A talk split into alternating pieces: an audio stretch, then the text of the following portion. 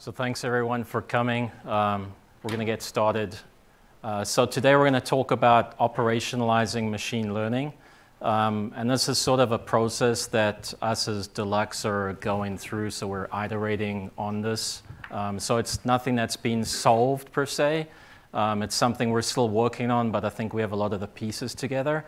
Um, and the reason that we picked this just before I intro us um, we, we picked this specific angle for looking at machine learning because we see a lot of people, at least from the data scientists we work with, or IT people, et cetera, um, or developers, um, where they'll just look at adopting a service and then implementing it.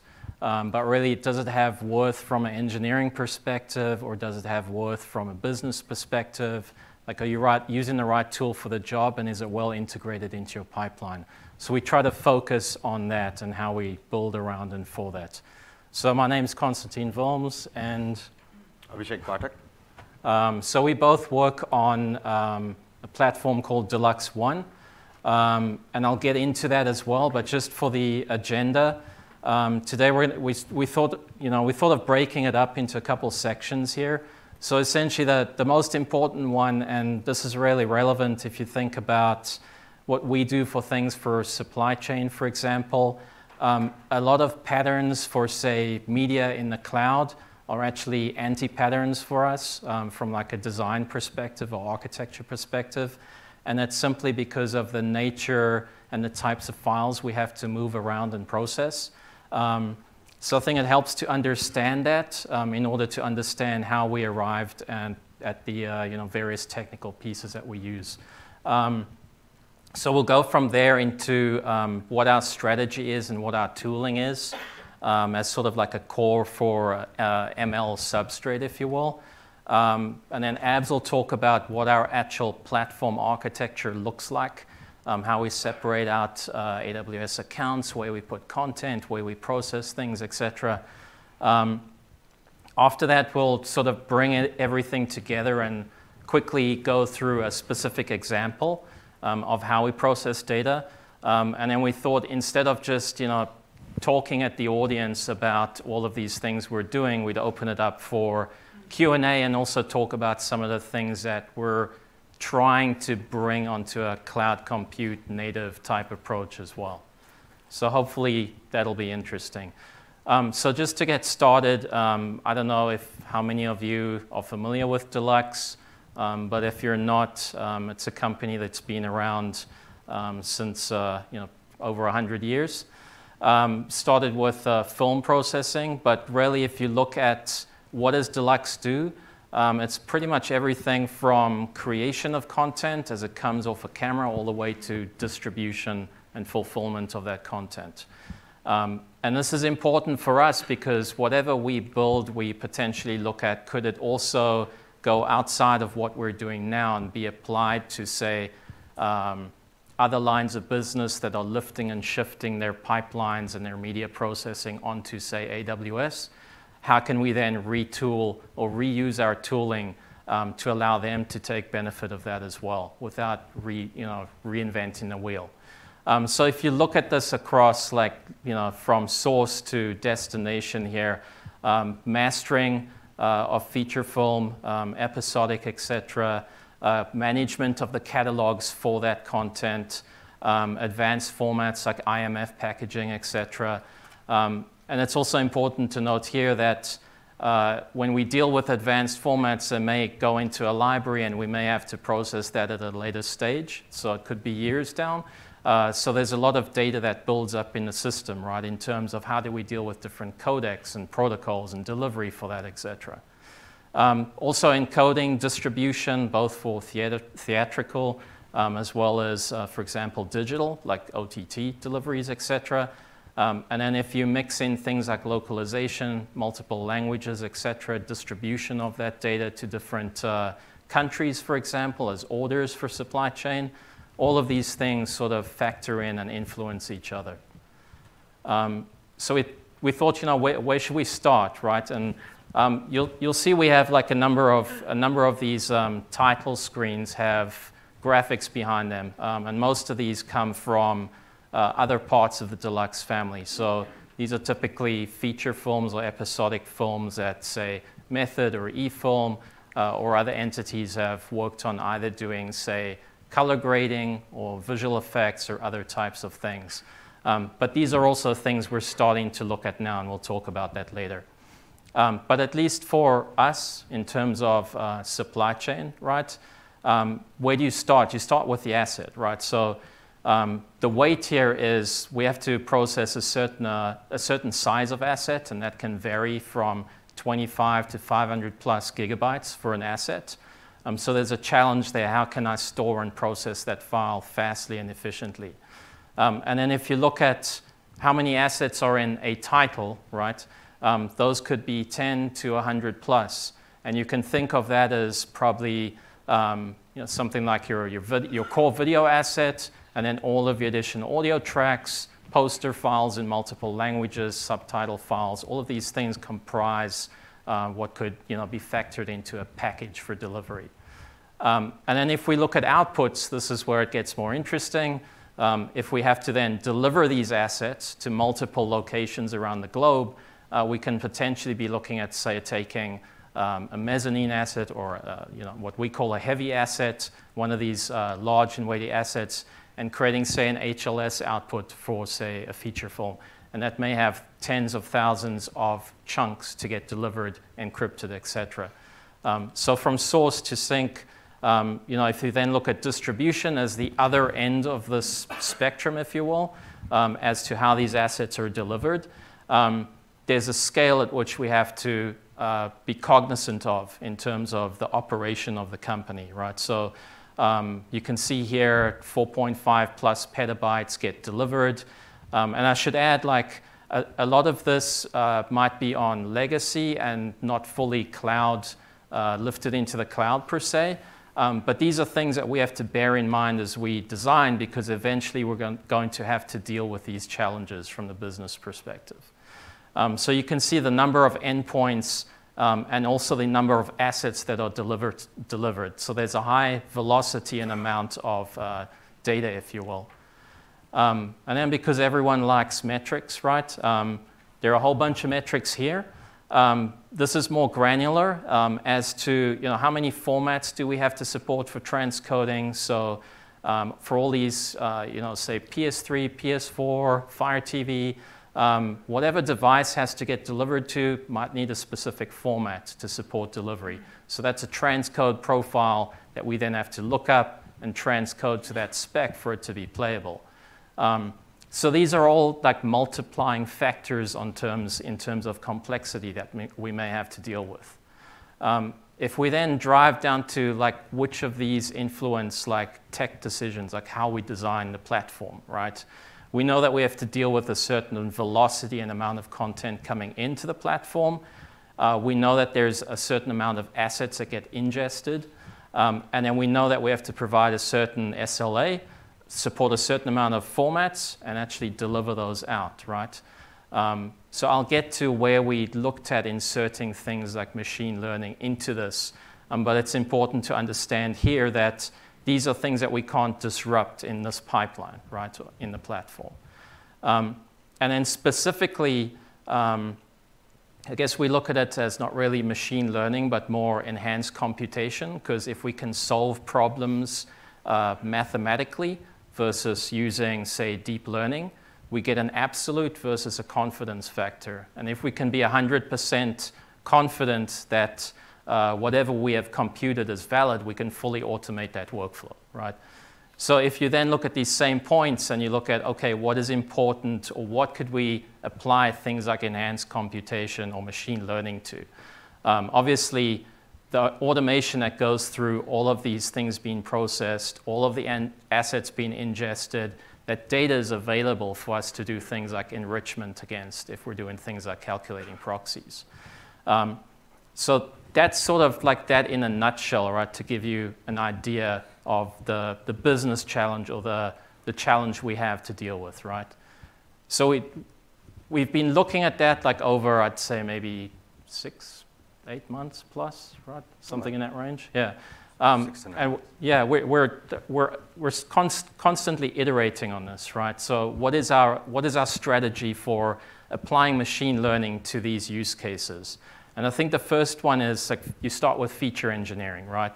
Um, so our feature engineering is basically the asset and the pivot on that, right? So we look at, okay, if we have these size of assets, what's the most computationally effective way to process those very fast? Um, so that could be creating a low resolution proxy, but then what's the resolution that we need for the machine learning or deep learning or image recognition to be actually effective at that resolution for the size of an object in, say, a scene? So that's one problem. Um, the other problem is things like conformance, and this is more for supply chain, right? So if I have an asset land that has an audio track and then I get a secondary audio track uh, that is uploaded, I need to be able to automatically conform and map these two together. Um, and that way I can remove what was typically done by a human out of the equation. So it reduces our SLA and it lets us deliver things fully automated without a human making mistakes. Um, so that's another area. Um, and then the third area is if we're doing things like um, deep learning, creating machine learning models, uh, or creating data sets, um, there's that volume of content we have to deal with. So, how do we effectively do things like, say, image fingerprinting and then store that data effectively in a database? Um, so, that's like one of the challenges that we've had um, in terms of if I have hundreds of thousands of fingerprints. How do I do a quick lookup against that without sort of ha- having this downward ramp or downward spiral, uh, you know, of say database in- ineffectiveness, uh, if you will. Um, so if we look at that, you know, taking those earlier metrics and then looking from a supply chain and a content processing perspective, um, what are we doing with that? So these are all active projects. Um, some of them are actually in production, some of them are still um, in a design phase. Um, but essentially, there's a lot of stuff that we're doing here. Um, but effectively, for supply chain, there's a subset of these, right? So we're doing things like spectrum analysis for audio fingerprinting, for that earlier, that conformance I was talking about, uh, as one example. Um, we're also um, doing things like video processing for things like automated um, textless master. So um, that's a situation where you have um, a media file that has text on it. Um, you want to find the matching media file that doesn't have that and extract the frames and put them into the textless master. And you can think of lots of use cases for that, right? Where one language is burnt into the file, but I need to distribute it in, uh, say, uh, a country that doesn't speak that language, and I want to be able to uh, either burn in new languages um, or potentially just overlay or not even show that on the file. Um, and then deep learning is, is another area, right? So we're doing things like rotoscoping um, to take faces out. Um, we're doing things like um, how do I do, uh, from an automated perspective, figure out if there are logos or people's faces at the bottom of a video in order to reposition subtitles to the top. Um, so some of these actually have best practices or industry um, practices that you have to do, right? It's, it's not an either or, or we don't have to do it. So, so taking that, um, you know, if we look at what's the service stack that we built for this, right, to take care of all of these use cases, if you will. Um, and probably, you know, many of you that are familiar with AWS services, SageMaker, et cetera, you probably notice that those are absent here. Um, and there's uh, a real reason that those are absent. We're, we are looking at them. So we've gone through multiple iterations of, um, you know, could we use these services? Could we adapt that? But really, we have a infrastructure full CI/CD pipeline right now that is built on a number of pieces that was easily adaptable um, to use things like ML. So if you think of what's the easiest way to do that, um, all of our stuff is Dockerized right now. Um, so all of our services are Dockerized. Um, we use Nomad and Vault, uh, Consul, etc., pretty heavily um, with containers, and Spark is a natural fit for that, right? So it allows us to do things like use the same cluster infrastructure that Abs will talk about later, um, but be able to use that for deploying either uh, deep, deep learning or machine learning or training, as well as the inference um, in terms of the lookups, etc. Um, the tool set is pretty pretty common, right? So we use a lot of things like FFmpeg, Um, we use things like uh, dlib for like spectral plots, etc. Um, we use things like TensorFlow, Dockerize it, etc. Um, and then commercial partners to fill out the voids, right? So it's a combination of a lot of these things, and we're really consuming um, AWS primitives, if you will, right? So things like S3, EC2, um, auto scaling, all of these common things form our base, and then we build on top of that. Um, and this essentially makes up our service stack, if you will. Um, so one other thing I wanted to talk about here is uh, like the, the, one, the one thing we looked at in terms of how do we, what's our strategy for this, um, is there, there are three sections here, right? And if you look at this from the left to the right, this, this is like a mode of where um, potentially I'm a company or a startup or whatever looking to take on ML. Um, I can do it quick and it's easy um, if I just have an inference pipeline with a managed service, right? Service provider manages the model for me. I just feed it data, I get results back, I'm done. I have nothing else to do. Um, that's an easy model, but ours is essentially an environment. If you think about the right hand side here, is something you might see with, say, um, a third party ML um, company, if you will, providing you ML services, right? So they're multi tenant. Um, they have multiple training pipelines. You can potentially control those as well. But you would launch a service like this um, as, say, an ML based company, right? Using the right hand side of this equation. Um, but really, internally, we have to facilitate that for all of these business units um, that we have, as well as our internal use cases. Um, so ours more maps to uh, not really the left side of the equation, but the right side, right? Because we need to control a training pipeline um, because we have certain custom workflows that uh, you know, off-the-shelf inference pipeline couldn't tackle for us. Um, we also have business approval, right? So um, we want our, say, platform operations to have input into what are valid use cases for machine learning. Um, so it's not driven entirely by, say, the development team or the um, data science team, if you will. Um, so they'll come up with that and they'll generate policies, right? So there's that control over what's valid training data. Um, are you guys on the rails or off the rails? Um, and then is this actually valid in a use case for the business across multiple entities? And then just to, you know, what does the service integration look like for this, right? So um, this diagram here is basically uh, a portion of supply chain processing that we do. Um, and essentially, there are a couple main parts here, so I wouldn't try and read the text here. Apologies, it's a little small. Um, but essentially, we're going from ingest. Um, we have user and interface, user interface, uh, and API uh, interfaces to the system, and then we have a notion of delivery, so end-to-end movement of data, right? Um, so if we look at where could we apply, apply machine learning, the natural part to put this, or the natural uh, place to put this, would be uh, materials analysis. In other words, as the content comes in, let's analyze the metadata, let's extract it. Um, but we're potentially already curating that. Um, the other place to do this is potentially in the actual workflow, right? So uh, we utilize Conductor for a lot of our workflows, um, and we could bake it into there to do ML analysis at that point in time. And there are a number of these as you go through this in terms of where we could apply uh, machine, machine learning. But I'll hand it over to Abs to talk about uh, platform and architecture. Hi, guys.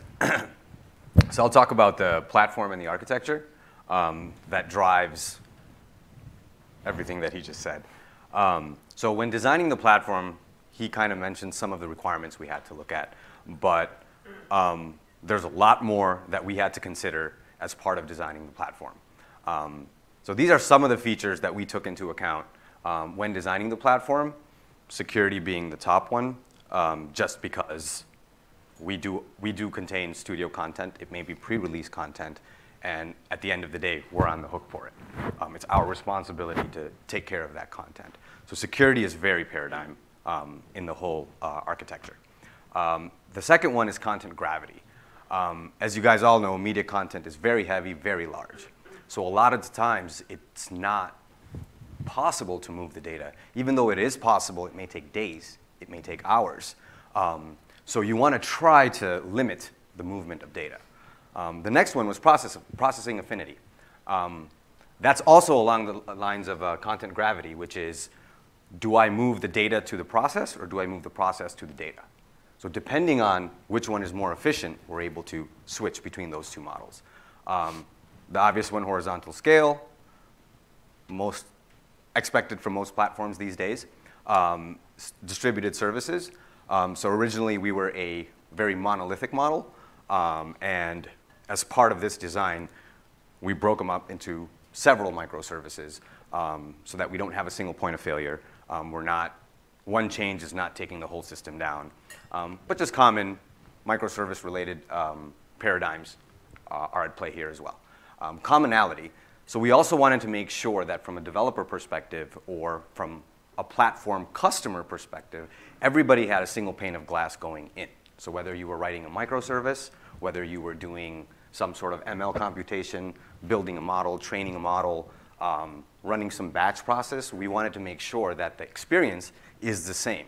Um, and the reason for that would be so when you grow and you add more services, it's not, hey, now I got to learn this new piece of technology, or maybe I got to learn this new piece of technology. Um, it's the same experience, so you can hit the ground running, given that they've already designed other services uh, to leverage the platform.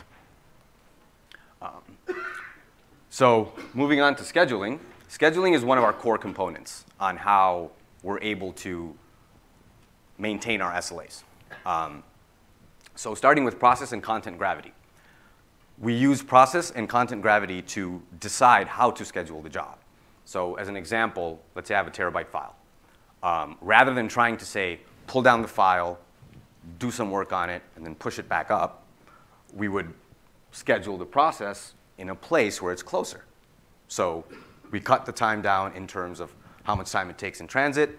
Um, we also cut down on cost, right? Egress cost, ingress cost. Um, we can schedule it such, such, such, that we're in a given region, and that way we don't take the cost of egress. Um, transmit time, as I said, and then data awareness. These kind of all go hand in hand together, but these are kind of like three bullet points that we use to schedule content and process it accordingly. Second big item is access. Um, in terms of access, what is the process allowed to access, especially when it comes to content? So isolation is very important. Depending on the scope of your process and the scope of your service, your service gets scheduled accordingly. And that way, it's like a sandbox, if you may, for that process where it is only able to access things that it absolutely needs. Otherwise, you are not scheduled in that isolation zone, if you may.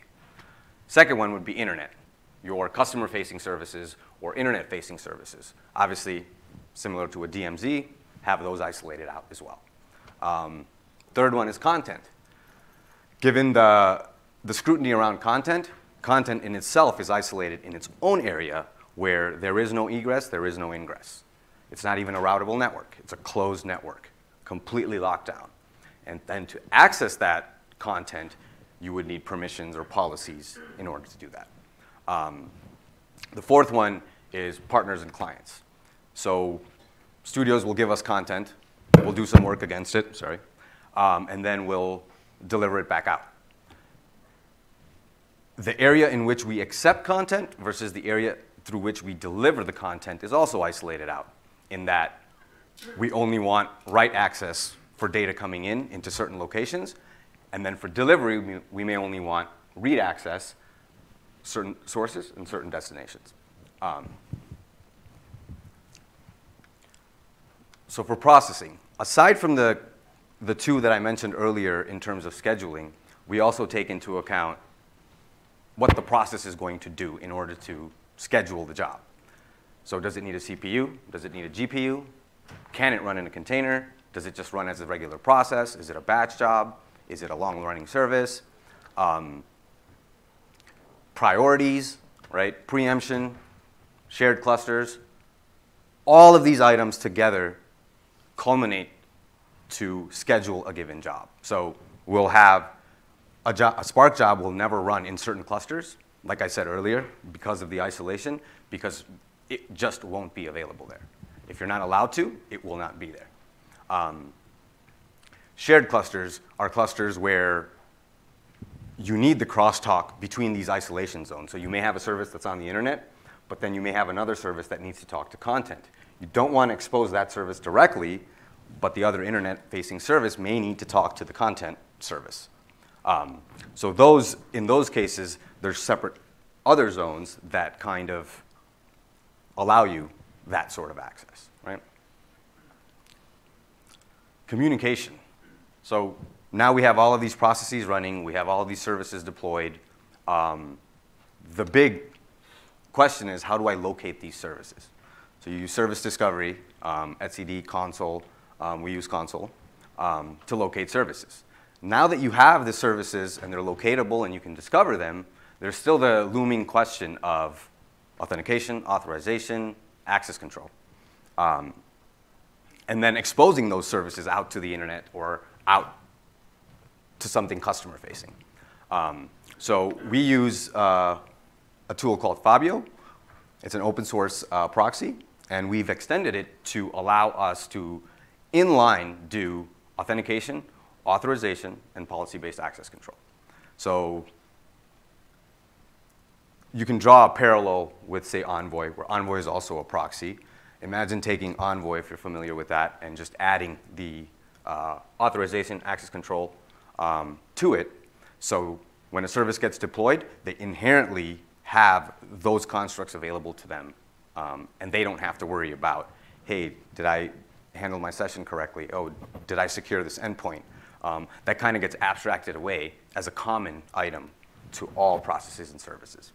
Um, and then to communicate between all of these services and processes, we use um, AMQ as the backend, and we wrote a thin layer, which we call Shotgun on top, to kind of abstract that out so we can be backend agnostic. So come tomorrow, we say, hey, AMQ is not working out for us, or we've hit the threshold at which we can scale. Maybe we need to switch to Kafka. Maybe we need to switch to something else. Um, but having that thin layer in the front allows us to agnostically switch out the backend without having to impact another 100 services that then will have to go and change their code for this new backend that we need to use. Um, finally, configuration. This is what drives almost everything. Um, SSL, logging, monitoring, metrics, storing your secrets, retrieving your secrets. These are all configuration values that each service owner or each process can um, include as part of their deployment, and those are taken into account to provide the automatic authentication, the automatic load balancing, um, policy-based access control. Um, so you're not going in and now saying, hey, let me configure my logging or my metrics. Um, if you deploy to the platform, you get those for free. Finally, all of this we controlled through a single Nomad job. Um, this is a deployment descriptor. Um, but this one job file contains all of the stuff that I just mentioned. So your load balancing, does my service need authentication? Does my Spark job have access to this content to perform some work against? Um, to the point where when processes or jobs run, all secrets are divvied out dynamically. So in the case of our ML pipeline, even the person executing the job does not have access to the content. It is dynamically generated. When the job is done, those credentials disappear. So I'll go over now a little bit of how the isolation zones, we call enclaves, are set up. Um, and there's about five of them. I think we're missing one here. But the core one is your shared enclave. Um, this is where all the CI/CD is. This is where all your management happens. Um, this is where all your operational um, folks interact with the, with the platform. Um, your secrets, your passwords, your key rotation. Um, basically, all of management happens from this one place or this one isolation zone. And this one is special because it allows, it has actually access to all the other zones to actually schedule work or manage them. But access into this cluster obviously is fairly restricted. So moving on to the internet-facing zone, this is where we, we will allow customers to interact with the platform, with with Deluxe One. Um, this is where they upload the content, potentially. This is where they would check the status on their order, um, among other things. If they need access to APIs, this is where they would come in through. But they, all services that would be customer facing or internet facing would be in this isolation zone. input output. This is the zone where content lands. So there's nothing other than content being delivered to us coming into this zone. So this zone is special in that you can only write to it. You can't delete. Once it's written, it's written. Um, and it's a one-way. It's a unidirectional path. Um, so that way, the content provider can put stuff in, but they're not allowed to remove or access other portions of it. The content zone. This is essentially a separate AWS account where everything is locked down. There's no internet access. It's not even routable. It's all internal. Um, no users, nothing. It's considered like a blank slate account. And so this one is obviously guarded. The only thing you see happening in this account is rebalancing of data. Say I want to move from one bucket to another. I need to move data from this one account A into our account into B. Um, I want to put in a Glacier request for restores. But all content management or the data movement of the content happens in this one zone with no external access. Finally, your, the crunch net zone, if you may. This is where all the fun stuff happens. This is where all the work is done. As you see, this is where transcoding happens. This is where the machine learning jobs run. This is where localization runs, fingerprinting. Um, anything that needs to touch content runs in this zone. So that now we have a full audit trail of who touched the content, when, what they did with it, what they wrote out, etc. So together, all of these different isolation zones together will then bubble up the whole platform, and then depending on the service or the job or the type of work or workflow you are trying to uh, employ, you will, it will schedule accordingly. Now to bring all of this together, I know I gave you guys a lot of facts, um, but I'll go through a quick example of, one of what one of our ML uh, computational enhancement pipelines look like. Um, so here we have the services block, the shared block, content access, and then content storage. If you see, these will line up with the, with the circular diagram you saw earlier. Um, so if a user, say, wants to better, let's say we get a piece of content.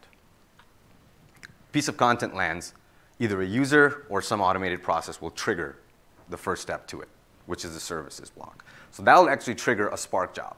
Um, that Spark job, in turn, will launch n number of other jobs and start reading the data and fingerprinting it. Once it's done, stores it into the fingerprinting database, and then we move on to the next step. So it reads the data from the VFS box you see there, does some work. Once it's done, updates the fingerprinting database, and then moves on. So anytime a piece of content lands, we just run through this cycle. And that's your, call it your input phase, if you may. Um, and then once those are handled, then we get into the actual details of the fingerprinting. So we have two services, one called Deja Vu and the other one called phash. Um, phash stands for per, I always get this one wrong, so I'm going to defer it to him. Perceptual. Perceptual hashing. Um, the first one does audio fingerprinting. The second one does video fingerprinting. Um, and those follow all the same algorithms and paradigms that Khan mentioned earlier.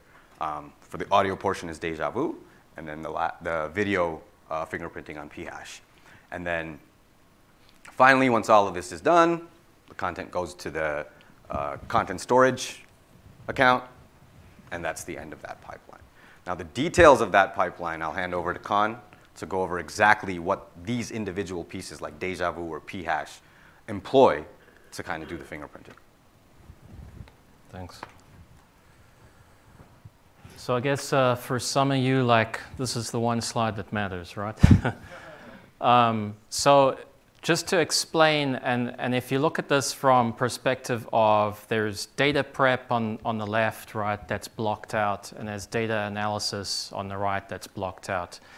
And you can sort of look at this as a flow from I need to extract the waveform, right? So in other words, I'm taking the input codec, I'm decoding it, converting it to PCM data.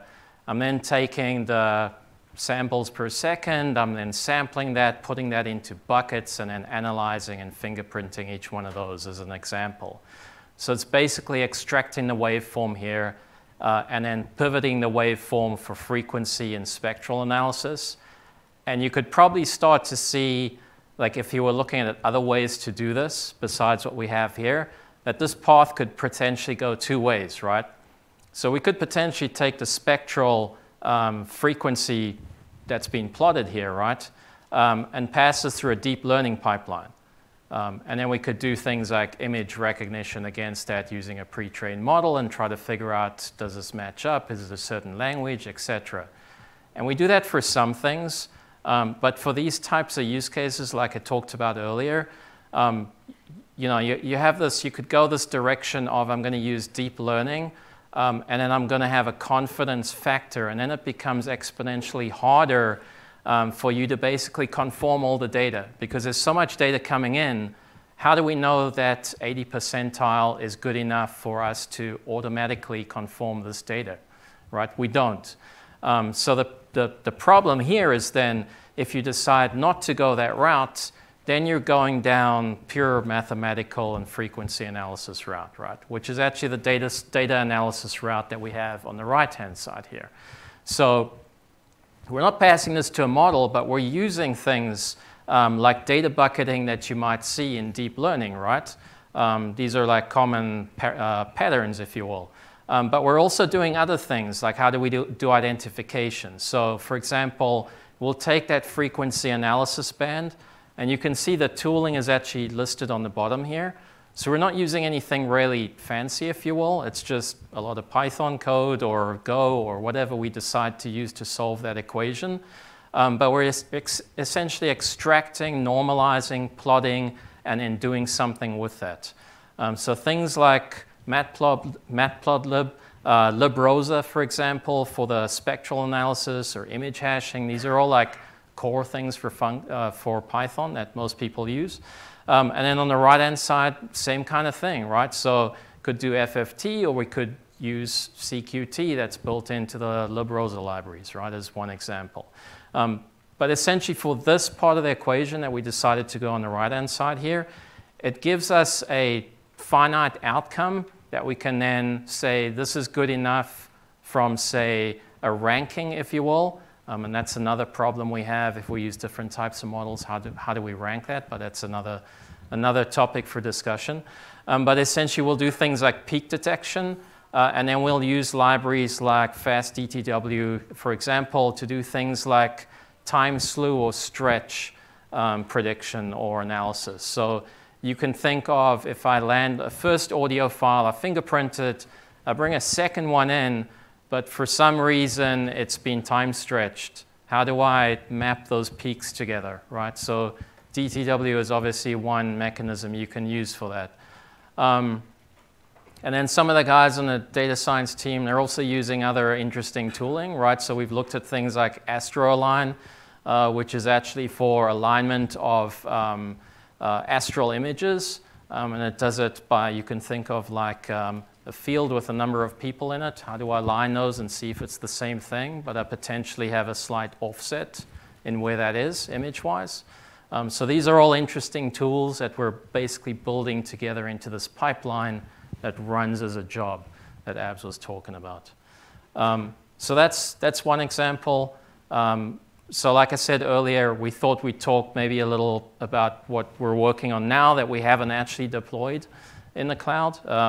As well as open it up for any Q&A. Um, and we also wanted to say thank you to, we're actually a pretty small team that works on this, um, but these are our, you know, if you look at data science and platform team for all these pieces, um, there's a whole bunch of folks that work on this. Um, so I guess we take any questions.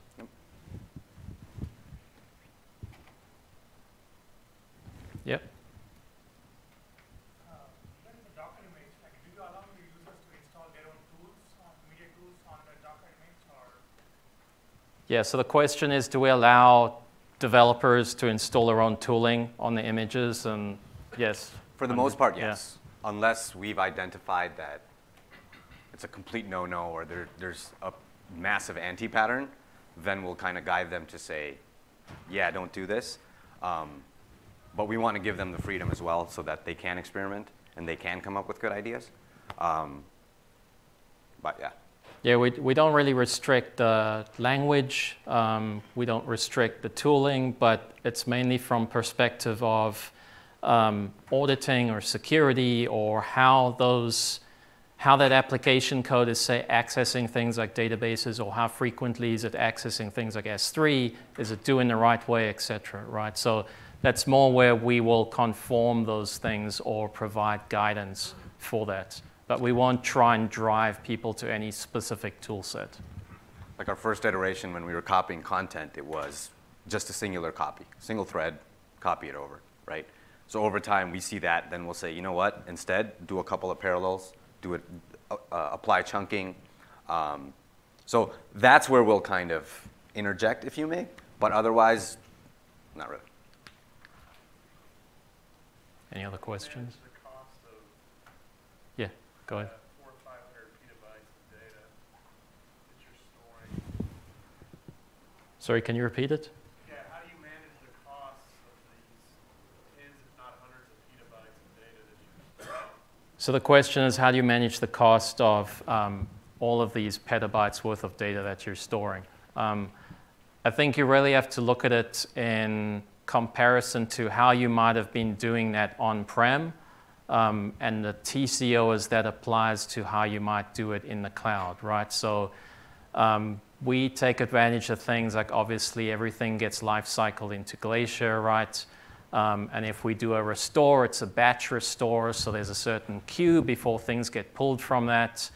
Um, there's a finite set of time that they're restored for for us to be able to do the work against that. So if it's a transcode, we'll know that it will complete in X amount of time for Y amount of, say, a feature. And we're sort of lucky for these kinds of things because dealing with episodic or feature-based content, many of these things are within the same bucket of duration. So we can get an estimate or a guesstimate of how long, say, a spot fleet is going to take to process and transcode that. So it's really controlling that life cycle, right? And then offsetting it against all the SANs, all the tape-based storage, all the people to manage that on-prem that you might have done before that you can now automate uh, in the cloud, if you will.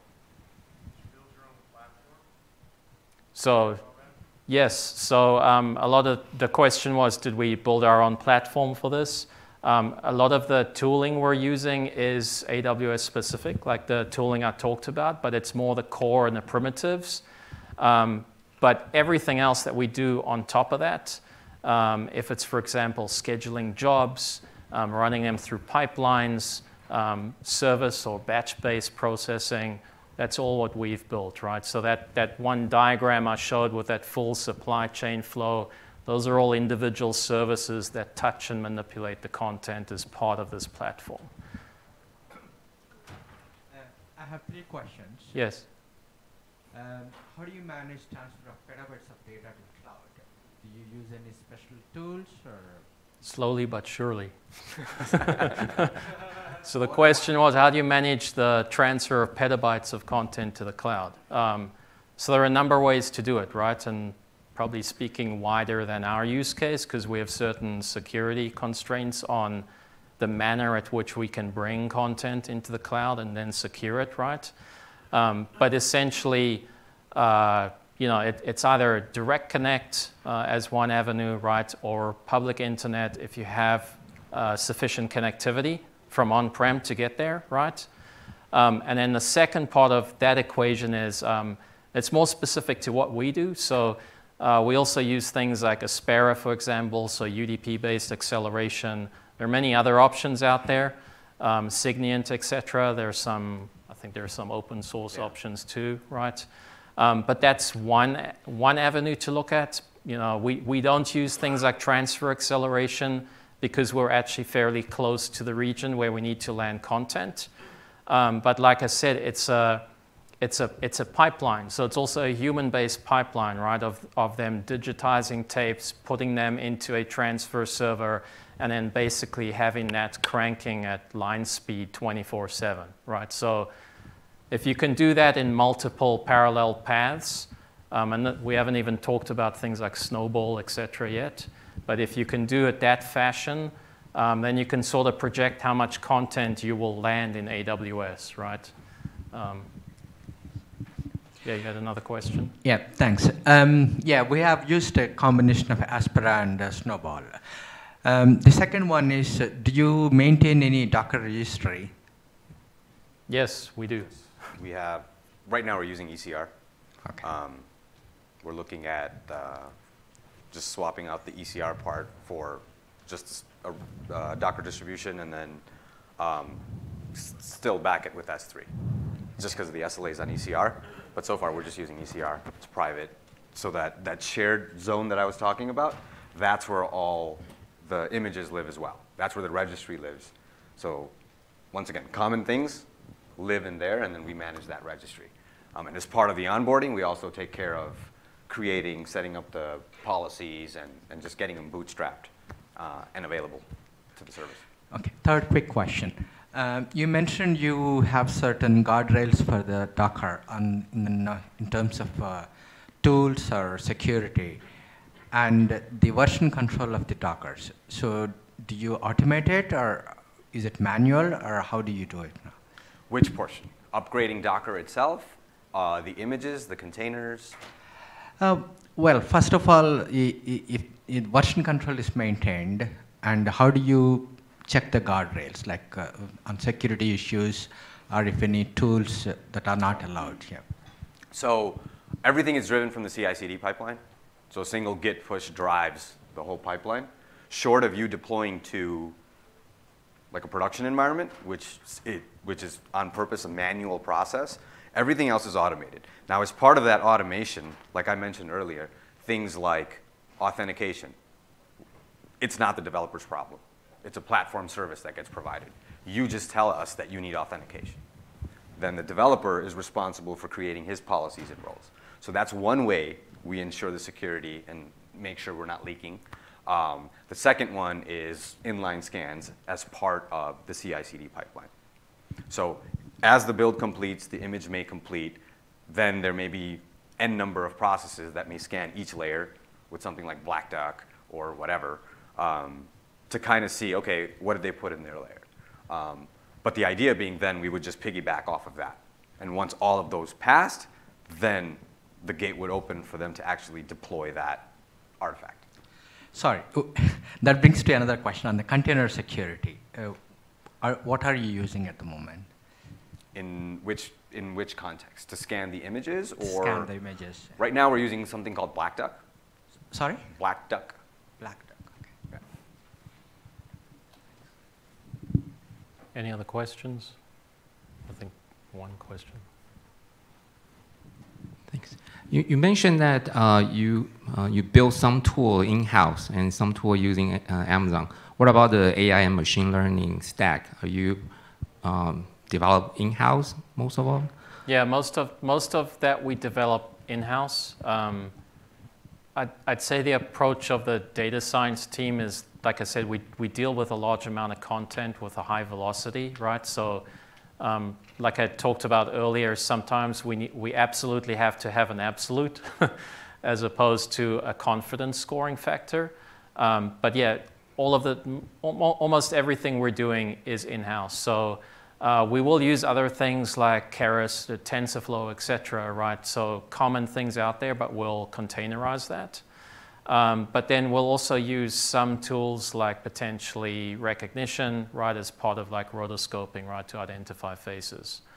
Um, yeah, so it, it's a, I'd largely say it's, it's a mix, but a lot of it is in-house, and we try to solve it uh, from the perspective of this would be really easy to solve with ML or DL or AI, if you will. Is there a way for us to more effectively just do this through programming and math and solve the problem that way? So I'd say that's sort of the approach that we have. Thanks. My second question is that, as you know, that a customer nowadays asking more rich uh, entertainment metadata, right? So what's your strategy as Deluxe to provide more metadata, uh, like keywords, sentimental in indicators, um, cast and crew, like uh, Yeah. celebrity facing? So that, that's all managed through the platform. A, a lot of that comes from the studios or is curated, if you will, by the supplier of the content. Uh, so, for example, keywords, etc., um, synopses, um, the genres, etc., um, things like the windows for the content to be available. That's all highly curated, right? As is um, things like the subtitles, right? So that's that's done through mostly platforms like Sfera. That's also part of um, Deluxe, um, but through localization platform, right? And you can think of that like our equivalent of Mechanical Turk, but for language localization. So we do have, like, we have the ability to do, um, for example, we could say, oh, Team X, we're going to do a work order for you guys to go off and process all of this stuff so that we can label it and then use it for deep learning. So that's how internally we're able to reutilize resources without having to farm that out, right? So I think having the content and being able to do that is key for things like deep learning, if you will. Sorry to go off on a tangent, but it's somewhat related. I mean, to add to that, like you said, most of it is static, either provided or some human puts it in. Um, but there are certain divisions that do actually will do recognition on, say, Yoda, right? Like find Yoda, give me all the scenes that has Yoda in it. Um, and the reason why I picked Yoda as an example, because if you think about it from an algorithmic perspective, it's a lot, I don't want to say simpler, but it would be a bit more straightforward given Yoda's features versus identify Khan in a picture. So there are some areas where we do take, where we can, where it's, it's fairly easy. I'm not gonna, I'm using that very carefully, but it's not some far-fetched thing where the confidence value is gonna be moot. Um, things like Yoda or a lightsaber, something that's just an odd shape that can easily be identified, we do employ some um, labeling based on that. Yeah, I mean, that, that's like a key use case in that if you took something off the shelf, it would recognize, say, vectors on a human face, right? But for like a cartoon uh, or a sci fi character, right, it, it might not even recognize that or be able to label it per se. So for a lot of those kind of like, and we have to deal with these kinds of es- esoteric use cases, right, because of the types of content we process too. Um, a lot of those use cases, we're going to use things like custom trained models um, from that perspective. Um, I mean, that, that sort of gets into the like the what's next, right? That's, that's one aspect. The other aspect is we're looking at things like um, color grading. Like, for example, um, could we use machine learning or AI or deep learning or just mathematical functions um, to take, um, say, footage that has been graded um, by an artist, and it could be to, to basically to normalize it so that you can do VFX on top of that, right? So this is like a, uh, a color LUT or a lookup table, right? Which is, you can think of it like as a 3D cube, and it's a one-way set of mathematical functions. Um, but there's complexity because it is one way. So could you use something like deep learning to have an artist work on content with a certain look to it? Um, and color grading isn't really, you know, just in the contrast and the balance, etc. It's more of like what, what is the artistic look of the film? So it could be, you know, deeper browns, etc. But take that from an artist, let them do a couple frames or a couple plates, as we call them, and then transfer that either to the rest of the scene or to all the other episodes in, in that uh, series, right? Um, so, like a good example of what I mean by that, um, and we're not actually doing this yet, but it's, it's like a kind of a use case, right? If you looked at, like, say, a show like The Walking Dead versus Fear the Walking Dead, if you watch those two shows, the one has a more really gritty and brown tint to it, and it's specifically to do things like invoke, you know, uh, fear or loathing or whatever in the viewer, right, from emotional perspective. And that's usually done by artists, right? So how do we actually use ML to transfer that? Um, the challenge that we have there with those kinds of use cases not being on the cloud yet is because each one of those plates or frames is about 130 megabytes each, right? So it's a different type of problem we have to solve before we can then figure out how to do the ML against that. Any other questions? Yeah. How did you convince the, the studios about security side? Did you have to put insurance policies in place? So we were actually talking, we're laughing because we were talking about this at lunch. Um, I was like, I should say something to give people an idea of the scrutiny that you have to deal with. Um, so the prime example I like to use is you would get a job for, let's say, $100, but you may end up paying 10 times over or 20 times over what you're going to get paid to do the job. So that's what I was saying earlier is once we get the content, we're on the hook. So if it were to leak from us, we're on the hook. Sorry. Um, yeah, so it's, it's like, to your point, for a $10 job, I may need a $100,000 policy. Without, yeah. without saying much more, the, the scrutiny is very high to the point where, yeah, it, it, let's just say it makes life very, very interesting. yeah, so I mean, we go through the same kind of things like, because Deluxe does obviously a swath of stuff on-prem, right? So um, you, you, the first thing to bear in mind is we're not doing, we're not holding the original assets or doing things like movie mastering, et cetera, right? We're doing distribution here, right? Um, so it's mezzanine level assets, not master. So um, there's also how does that factor into things like um, MPAA audits, CSA, et cetera. So there's alignment that we have to do there in the cloud the same way that you do it um, on-prem, if you will. And there are groups that are looking at that. I mean, Amazon's working on that too, TPM, et cetera, um, to basically uh, figure out a, a, pattern for different types of workloads, if it's supply chain or rendering or whatever it might be, and what the security controls are around that. Um, so we've actually taken some of those and gone beyond what they have spec for security purposes, if you will, just as an example.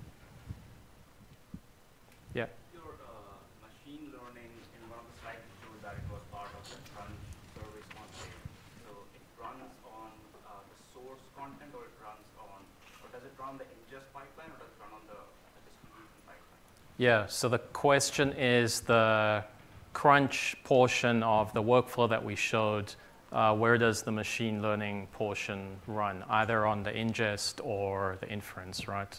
Think of the ingest and the delivery as bookends. This runs in the middle. Kind of in the middle, yeah. Because you'll get the content, we'll do whatever checks we need to do. I'll use a simple one. Let's say we virus scan it at the bare minimum, right? Before we accept the content.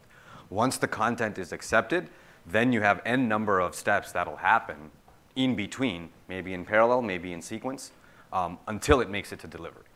So this would probably be, not probably, this is implicit. It's like an implicit task that happens in parallel. So you get the content, let's say you get some sort of a event or a message.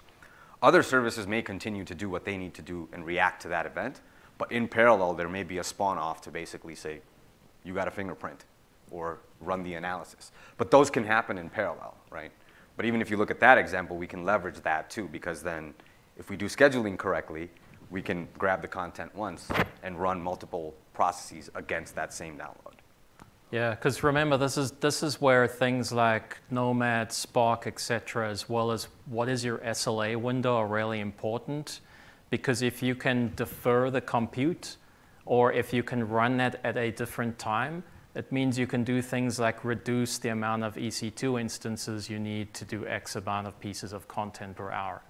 So that then does things like lowering your costs by deferring that. And the only way you can do that is if you can land the content somewhere on ingest and then process it in parallel like Abs was talking about. So as content lands coming in through Aspera or whatever, it then triggers something that has the ability to trigger multiple workflows to do a whole bunch of things in parallel because it's an S3. Yeah. When you did the transformation from on-prem to cloud, you've got capital equipment already there, so the cost of just running. Did it take a long time for you to transition to the cloud, say, because operating what you already have is Yeah, so the, the question is, actually, can you repeat the question? How long did it take for, for Deluxe to decide, you know what, we're just gonna be on the cloud? Or did you just do it by attritions and because you already have the capital equipment? So how long did it take for you guys to? Yeah, so it, it's an ongoing process, right? As, as it is with any large organization that has multiple business units with their own tiers of services. You know, we, we, have, we have, at least from our perspective, the core up and running, and then everything can migrate at its own speed, right? So if you look at like what does the architecture look like, there's still connectivity back to on-prem. There's still things that run on-prem potentially, right? So things like Direct Connect, Direct Connect Gateway, we have all of that stuff in operation, right? So it's more like the, the core is up and the media ingest is flowing through that. And now anything that's ancillary can either lift and shift at their leisure, if you will, and bolt into the platform because the front end APIs are there, um, or potentially re architect and deploy as you know, a brand new service, if you will. One question. Um, you guys have obviously made a pretty big investment in data science and machine learning. And just broadly speaking, maybe a soft question, what would you say has been your sort of biggest return on investment uh, in this in this area of, of, machine learning? Has it been cost reduction, um, quality improvement, product enhancement? I was just kind of generally curious if there has been sort of one area with, that's yeah, been a huge I, I think the, the ML, not ML uh, use case of conformance it is something that's been, at least from our operations folks, that's been something that's, that's been key for them, right? From that perspective. Um, from other use cases, like things like auto transcription, et cetera, that we're, that we're looking at, um, I don't think we've, we're, we're still scratching the surface on that, even though we're pretty far along in terms of like complexity of platform. I think it's more like we have, we have all the pieces in place and now it's figuring out um, from like pardon the pun of the title of the talk, but like from an operational perspective, how can we like apply these things to this data that we have, right, to enrich it, if you will, uh, or to better the business from that perspective. I mean, to add to what he just said, um, if you look at traditionally when you're working with content, there are a lot of steps in the workflow that require you to watch the whole movie, right? Like he said, conformance. You would have to watch it to line up the audio or the subtitle or whatever it is. Hour and a half movie, there's an hour and a half just gone. God mm-hmm. forbid it's a Bollywood movie, you're stuck for three hours, um, right? Um, but I think that, that is where the biggest gain is, is obtained because now we can identify markers and do a pre lineup. And now wh- whoever the operator is no longer has to sit at his desk, bleed through a whole movie just finding markers. Yeah, I think or, that's where the biggest gain. Yeah, yeah or, or, think of file names, right? As these files arrive, you, you don't have to have a taxonomy for naming the files if you're fingerprinting them. You can fingerprint something by canceling out the speech track and go, okay, this is potentially the same audio, but in a different language, right? So whatever, if someone makes a typo in the file name before uploading it, it's not something that would block us from ingesting the content. And then if, if you multiply that out by all the amount or pieces of content landing, right, mm. that's, that's a huge win not to have to even look at that as it gets ingested. Yeah. Good. Thanks. I think that's all we have time for. Uh, thanks.